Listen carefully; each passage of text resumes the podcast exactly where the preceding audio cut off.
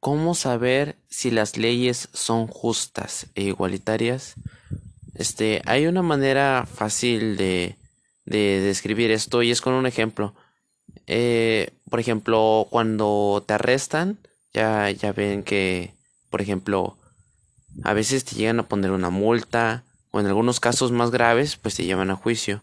Bien, tú al momento de estar ahí en el tribunal, tú ante los ojos de un juez, tú eres igual que cualquiera, tienes los mismos derechos, las mismas garantías, tienes lo mismo todo, no hay diferencia en ti porque seas hombre, mujer, lesbiana, gay, etcétera, etcétera, etcétera.